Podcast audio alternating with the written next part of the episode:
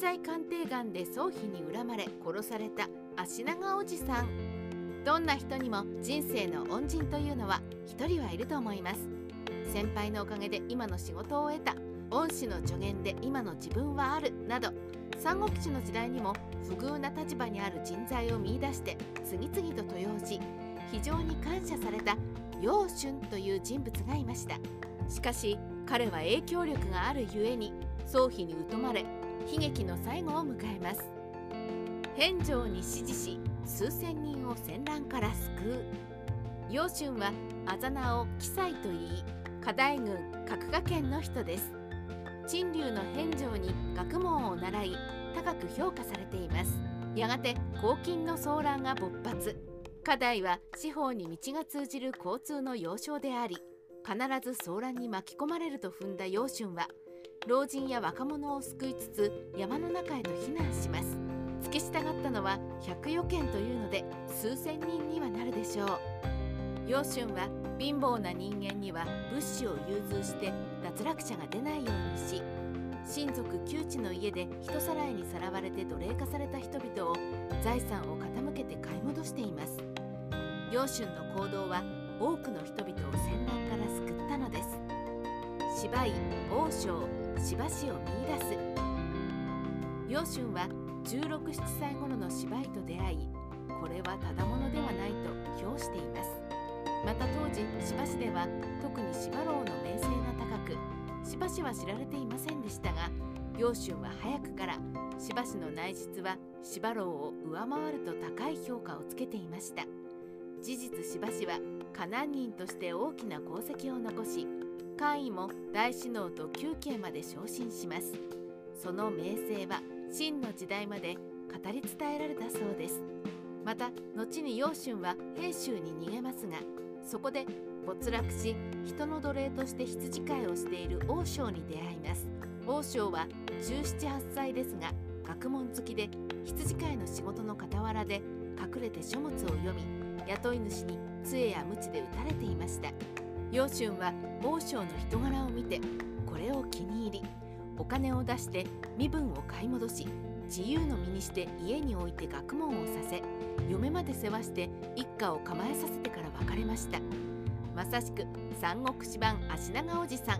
王将は楊俊の善意に感謝し、死ぬまで恩義を持ち続けます。曹丕との確執。曹操は楊俊を見出し、極領の令にします。そこから楊俊は中央に入り、上将上族となり、防災として推挙を受けて安領の令になり、南陽の大主となります。そこで楊俊は学校を建てて道徳を説いて民衆を強化したので、人民に慕われることになります。さらに楊俊は西南軍師、中尉、盗賊などを取り締まる首都警察に転任しますが、その頃義風の乱が発生。この反乱には高官の子弟が多く参加していて、曹仲の子や王さんの西劉翼の弟劉威、長州の子の長泉が処刑されます。また商鞅は義風を推挙したことで免職になり、楊俊は中尉でありながら反乱を未然に防げなかったことを理由に自分で自分を告発し、やがて左遷されました。しかし楊俊から糸まが追いを受けた曹丕は明らかに不機嫌な顔で言いました。楊中尉、このまま去られるとは大層気高いことですな。この言い方、明らかに部下をいたぶり殺す黒曹丕になっています。さて、どうして楊俊は曹丕に恨まれたのでしょうか。曹植と仲が良かったことがあだに、楊俊は人物鑑定の確かさで名声を得ていましたし、それを本職としていました。彼が見出した人材は秦胡や英順のような元兵卒でも大衆や御史になったのです。ある時曹操が内密に、自分の後継者は曹丕と曹植のうち誰がいいかと楊俊に聞いたことがあります。この時楊俊は曹植と仲が良かったこともあり、結論ではいずれも甲乙付けがたしと言いつつも、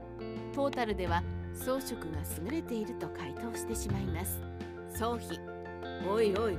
何試験を押してくれてんだよ、てめえ。これで親父の腹が決まったらどうしてくれんだ。このことが曹丕の耳に入り、曹丕は楊俊を強く恨むようになるのです。人物鑑定家としての名声が皮肉にも楊俊に災いを招くことになりました。些細な罪で処刑される楊俊、西暦222年文帝として即位した曹丕は南の燕に行幸しました。曹丕はそこで燕の市場があまりにぎわっていないと難癖をつけ、南陽大主だった楊俊を逮捕し死刑を宣告します。驚いた芝居と王将順位がやってきて床に頭を叩きつけて血だらけになりながら楊俊の除名を乞いますが、曹丕は耳を貸さず楊俊も諦めて自殺しました。世の人々はこれは冤罪だとして楊俊のために嘆かない人はなかったようです。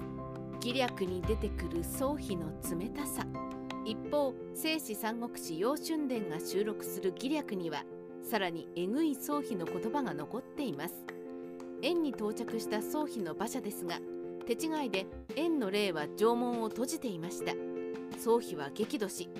陳を盗賊と思ってかと叫んで、燕の霊と大主の楊俊を逮捕しました。三騎乗時だった王将は、このままでは恩人の楊俊が殺されると恐れ、地面に額を叩きつけて血だらけになりつつ除名を乞います。しかし曹丕は顔色も変えず近中に戻ろうとしたので、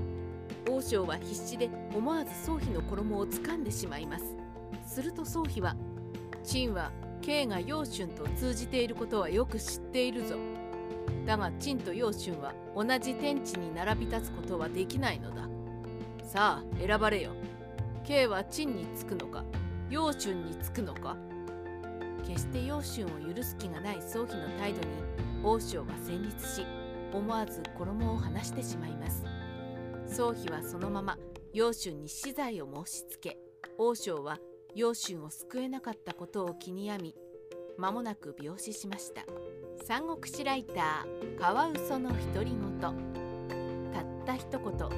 曹植が曹丕に勝ると言ってしまったばかりに、曹丕に恨まれ殺されることになった楊俊、まさに口は災いのもと。なまじ優秀な人材鑑定ができたばかりに、